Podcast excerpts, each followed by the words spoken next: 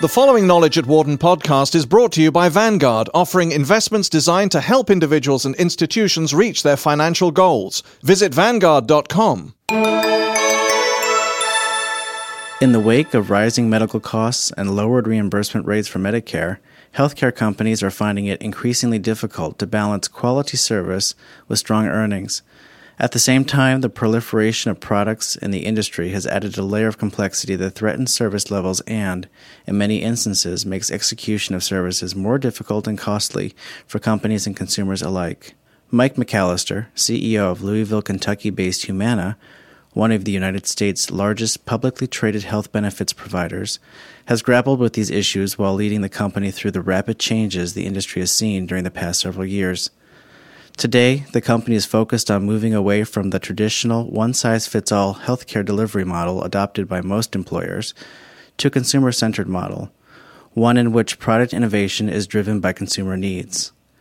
Placing the consumer at the center is not easy, McCallister admits, because with innovation comes the potential for additional product and service complexity. The trick, he says, is delivering complexity only where consumers are willing to pay for it.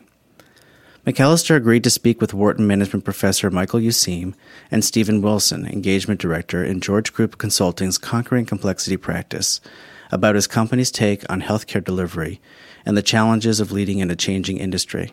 Okay, uh, well, Mike, this is uh, really to you, and, and speaking of your, uh, speaks to your career uh, with Humana. I think you've gone back to 1974. Uh, just looking back, as uh, you've grown with the company and how you lead people and how you have led the company, just offer a couple thoughts on what it ha- takes now, year 2006, to lead a much more complex, diverse, and much larger enterprise than at an earlier point in your career. You can pick whatever earlier point makes most sense for you to speak to in by way of contrast. Um, might disappoint you if I told you that uh, I'm not sure it's any different. Well, that's a perfectly good answer too. Could you elaborate a bit on that?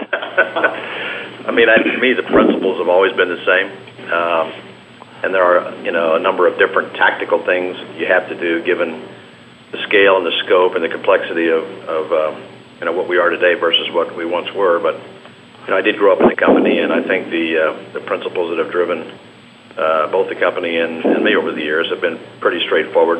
Um, you find as good a people as you can. Uh, you get a clear direction for the company. Uh, you you delegate the right work to the right people, and then you get out of their way and let them do that, uh, and then hold them all accountable for performance. So, I mean, I know that's right out of, of Management 101, uh, but that's what you do. I think, uh, you know, given the complexity of the business we're in today, there's a number of you know tactical ways you have to go about doing all those simplistic things I just described, but I think uh, at the core they're all the same. And we've we've had to we've had to deal in more of a team environment than we once did. When we were a hospital company, you know, it was pretty much uh, operated as individual business units out there with uh, as much centralized uh, uh, activities as you could manage. But basically, the, the hospital business was run as individual local businesses uh, as we tried to integrate health insurance and hospitals, it became a little more uh, regional or at least metropolitan wide because uh, insurance is much a local phenomenon. And then as we went straight into being a pure employee benefits company back in the mid 90s, uh, it became much more centralized in terms of our structure because insurance is a you know financial institution more so than healthcare, and it started look more looking more like financial institutions over time. So you know, the, company's transitioned. The way we operate and run it has transitioned. Uh, we're more data we're more data driven today than we once were. Um, we have a, a lot more uh, uh, challenges relative to applying technology in an effective way. And so the you know many of the agenda items are different, but the core principles in terms of how you manage it to me are not are not different. Good. Let me build on that with two related questions. Just looking back again on your career, all the way back to 1974, if that makes sense. Were there one or two, or maybe even more than that, in the way of individuals who, as you just developed your own style, your own approach to leadership, uh, served to be, even if they didn't use the term themselves, uh, as pretty good mentors to you? I, know, I've been asked that question many times over the years. I, I've worked for a lot of really good people and been around a lot of good people, but I, I, I've, I've never been able to point to one person that I would have said was my model of how I how I do things. Um, I've watched. I've been I've been careful to watch how other people do things, both when I work for them or people around me. Uh, and I I uh, I sort of came to the conclusion early on about the sort of style I was going to have. I'm not sure it's something you can always drive yourself, but but um, you know I think it was developed pretty uh, early, uh, and so uh, uh, I wouldn't name any specific individuals, but I think it's just a compilation of what I've seen around me over that time, and sort of deciding for myself what I liked, what I liked, and what I didn't like, and what worked and what didn't. And I would tell you, sometimes what I didn't like was quite effective. Hmm. And so it's not like I took all the winners, and, and regardless of the of the process, and kept them. So uh, I'm, I'm one of those believers that there's a number of ways to get to an answer or a result, uh, and I think you can you can choose your path. Good. Looking back on one more question here, you have made hundreds, thousands of major decisions along the way. Would you pick out one of those decisions and just talk about it again very briefly, especially if it was one of your more difficult decisions? What went into it? How did you reach the decision? And if somebody said, I'll put the question very direct this way, uh, Mike, what does it take on your part to make a good and timely decision?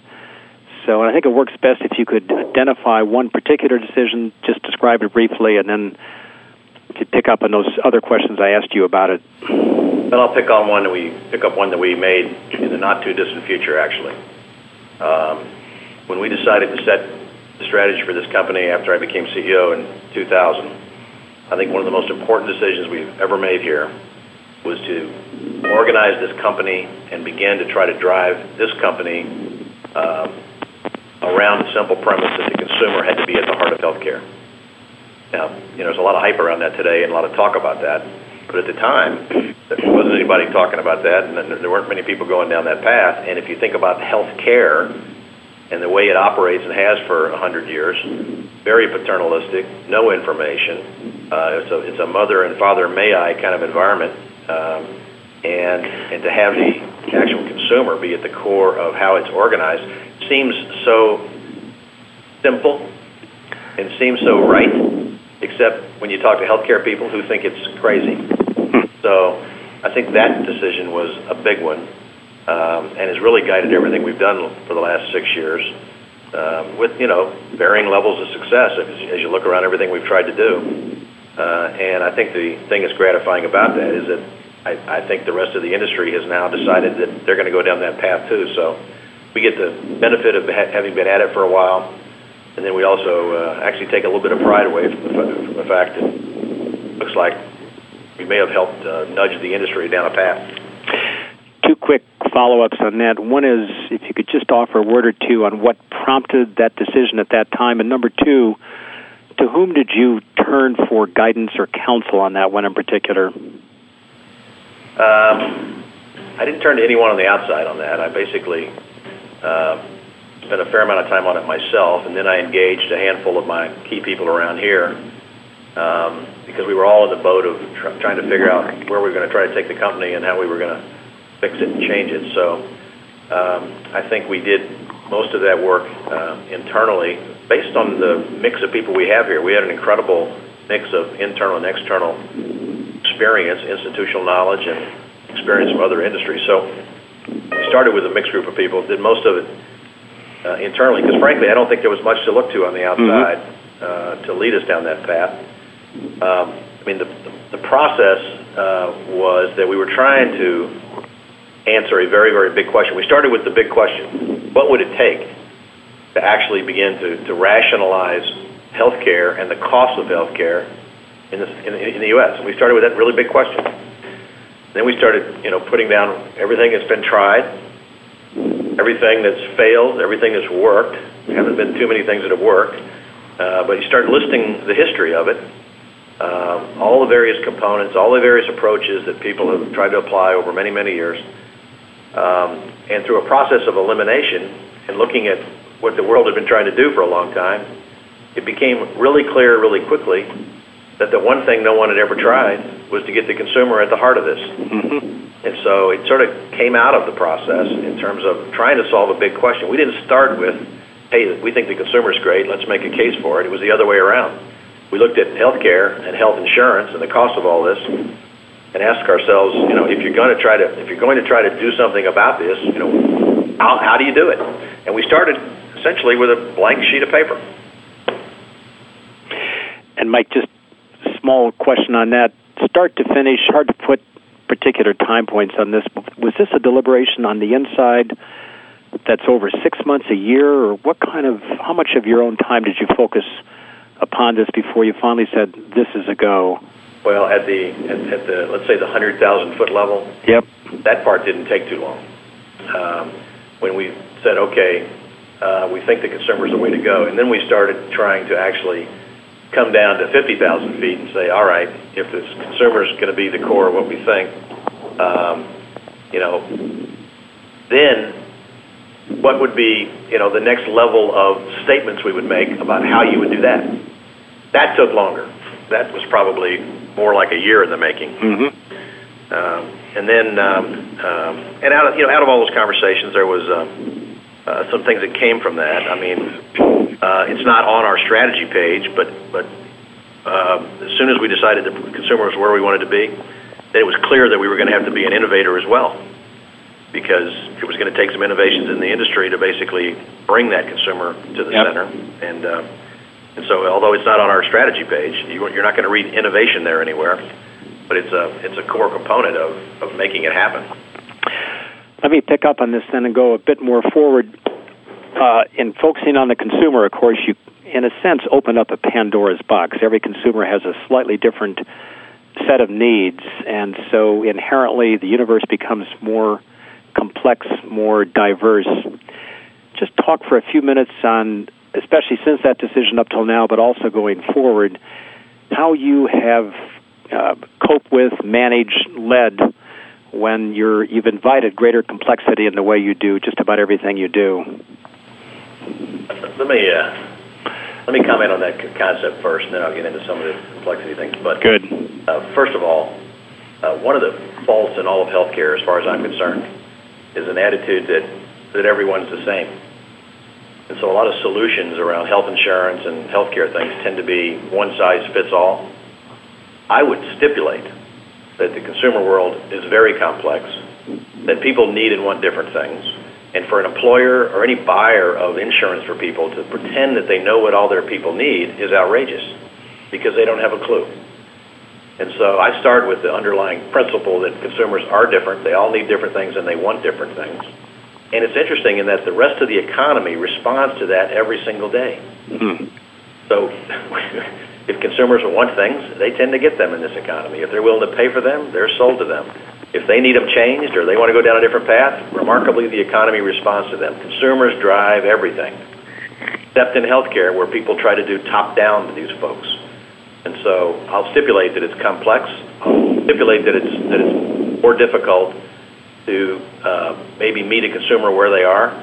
But that's exactly what has to be done if you're going to get consumers actually engaged. Because until you get down to their individual level and meet their needs and what they're going to respond to, the chance that collectively they're going to change anything is zero. Good. And in terms then of what this has translated into how you operate, uh, has this in any kind of material way just affected the way you run your office or the way you work with your top team?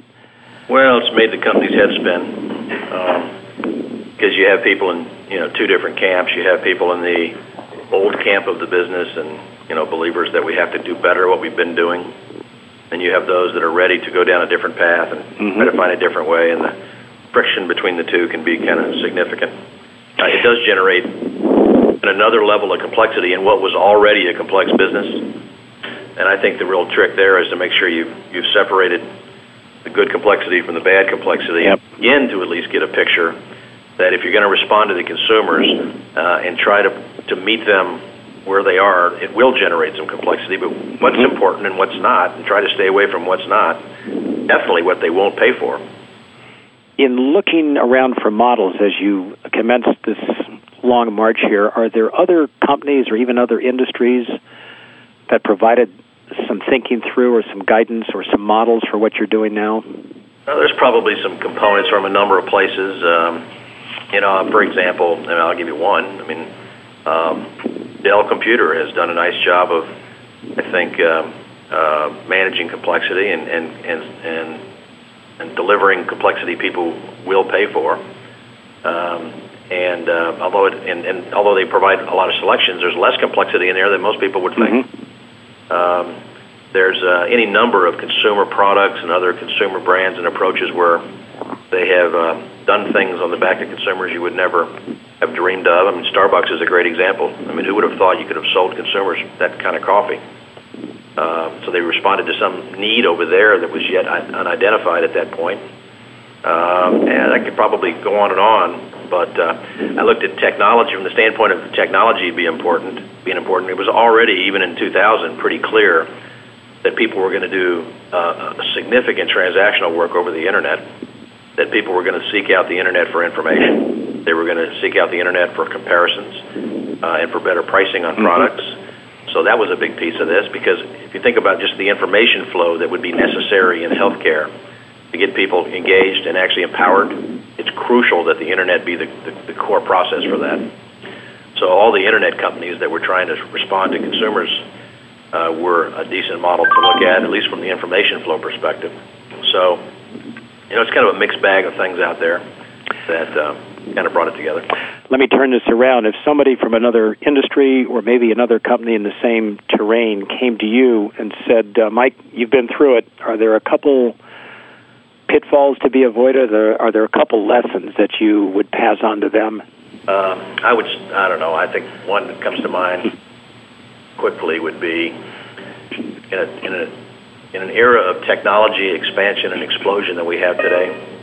Uh, I think any business in any industry really has to carefully assess the level level of standardization, things necessary to fully maximize you know, the technology up you know uptake and uplift and productivity gains that are out there.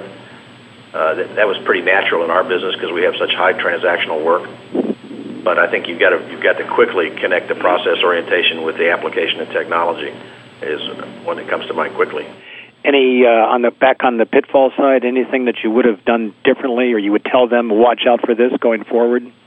You know, I think the one that I discussed earlier is the one I would. If you try to make any significant changes to your business or, or into your industry, you just better you better get a backbone because you're going to have critics coming out of the woodwork, um, and you're going to have to be ready to, to withstand a fair amount of criticism from those that you know, believe differently. And you're speaking both in the industry at large and then within your own ranks, of course. Both, absolutely. Yep, both sides. I'm going to take us in a slightly different direction here.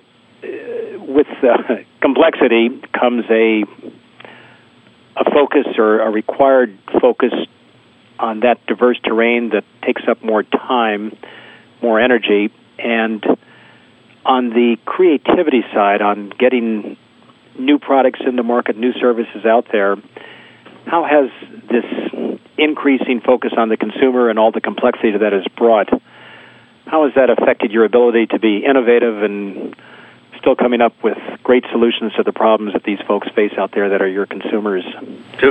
Two big issues. I mean, um, we organized a separate innovation group uh, because I, my belief was, given the fact that we were an old company and been around a long time, it was going to take uh, somebody with. I just felt like we were going to require some separate people to to, to be innovative because it wasn't going to come naturally elsewhere. Um, and then that generates a couple of issues. One is, you know, the innovative types um, aren't always caught up in what's actually doable. So there's a natural friction that that comes from that. That's not just a question of what's actually doable from the standpoint of building out and delivering something, but what, what the market will eat, so to speak, uh, as well as the execution of, of some of the innovative things that can come up. So, execution is um, uh, one of them.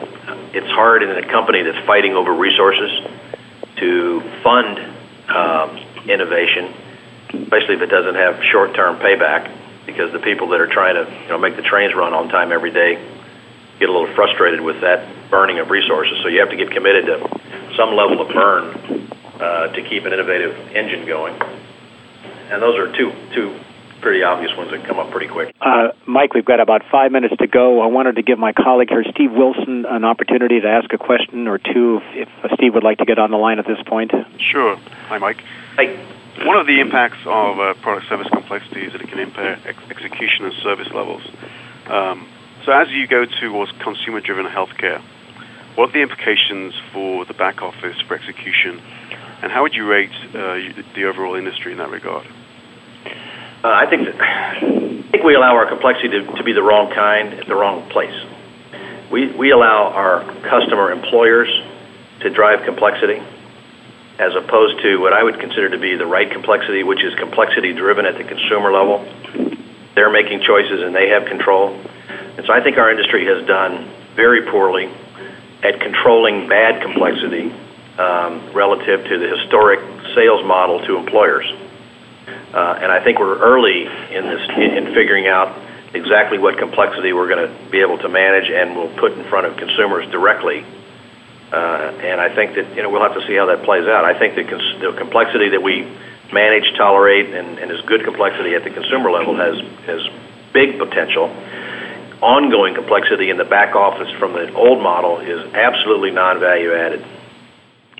Mike, let me quickly add uh, a question onto that one since many of our readers will not be all that clear of what in a sense is a is a consumer driven need as opposed to an employer driven need could you just identify an example or two that brings that difference out and then how you work with that difference well an employer is trying to satisfy the the health insurance needs of you know lots of people uh, in one fell swoop uh, that causes them to get the sort of a lowest common denominator concept in other words, what would it take to satisfy as many of these people as I can possibly satisfy? Um, and, uh, and and it's just that simple. And the the driving force there will be what will it take for me as an employer to have everybody feel pretty good about working here, which is important because no one wants to lose people over benefits. On the other hand, if you go to a consumer type of thing, you're letting the individual consumer decide what their blend of risk tolerances, what their economics are, the type of things they want from health insurance, how important uh, different levels of benefits are for them in the context of their overall family environment. Uh, you know, I could have two employees standing next to each other. One just won the lottery, and the other one is barely making ends meet. And as far as their relationship with me, they're doing the same job and making the same money. Um, so I think it's a, it's as simple as letting the individual decide the coverage off of short-term versus long-term economics, the risk tolerance they have, versus an employer trying to do it on a broad basis for a lot of people. Uh, Steve, do you want to add one more question? Then I've got a wrap up question to bring us to a close. That'd be great. Uh, Mike, what is the role of management in this industry, particularly in driving innovation while keeping complexity at bay? Well, I think you know balance. I guess is it, and it's um, had startup companies that were totally innovation driven. Um, that's pretty straightforward, pretty simple. We've had companies in our space that have just stayed consistent with their old approaches, and that's pretty simple. Uh, the trick is when you start putting them together and managing all of the the organizational implications of all of that, uh, as well as having a reasonable focus in terms of what are you all about as a company, sell, and how are you going to approach the market. And we've been through all those issues and, and difficulties, and um, and, are, and are trying to continue to get better at it. But uh, I, I think that management just it just it's just um, again, apply all the same principles. Um, but I think management's job is to is to balance all those forces, keep the organization pointed in the right direction. Uh, I think I think senior management has to be the leader relative to driving innovation because I think they have to make the organization feel comfortable that it's okay. Um, I mean, one of the things we've tried to develop around here is a learning organization uh, when we first started down that process, I would get reactions like, I don't know what you're talking about, a learning organization. Um, and so we've worked on that over the last few years. We've developed it. We've, we've come a long way. People now get it a lot better than they used to. So I think that goes hand in hand with innovation. Innovation requires people to learn different things or have sort of a culture around the idea that learning is okay. Um, and I think we've come a long way there. Mike, let me finish off with one very brief question I want to get you back to your uh, your busy workday. Just looking ahead, next couple of years, what for you personally do you see as one of the bigger challenges coming along either inside the company or as your own market does change next couple of years, let's say two to three years out? I have a big uh, piece of work in front of me as we speak, um, and it's specific to the Medicare program. Major player in the expansion uh, of the Medicare uh, program. So we have millions of new customers. Uh, and so inside of a highly politically charged business, we have a we have a to execute on the concept of consumer engagement because essentially the Medicare program operates as a retail consumer business on a scale that we've never seen in our industry. So we have a wonderful opportunity in front of us to take much of what we've been trying to execute on relative to consumer engagement, information, use of technology, et cetera, and apply it to a very large new business. Uh, and I think it's just just very exciting. We're very hopeful that we'll take uh, you know these ideas much further down the path with this population over the next couple of years. Okay, Mike, that's been terrific. Uh, let me ask Steve. Steve, any last question you'd like to add in here with about a minute to go? Uh, no, I'm fine. Okay, Mike, uh, really appreciate uh, your willingness to get on the line here. Uh, Tom, want to extend our appreciation for your willingness to set this up for us. For more information, please visit our website at knowledge.wharton.upenn.edu.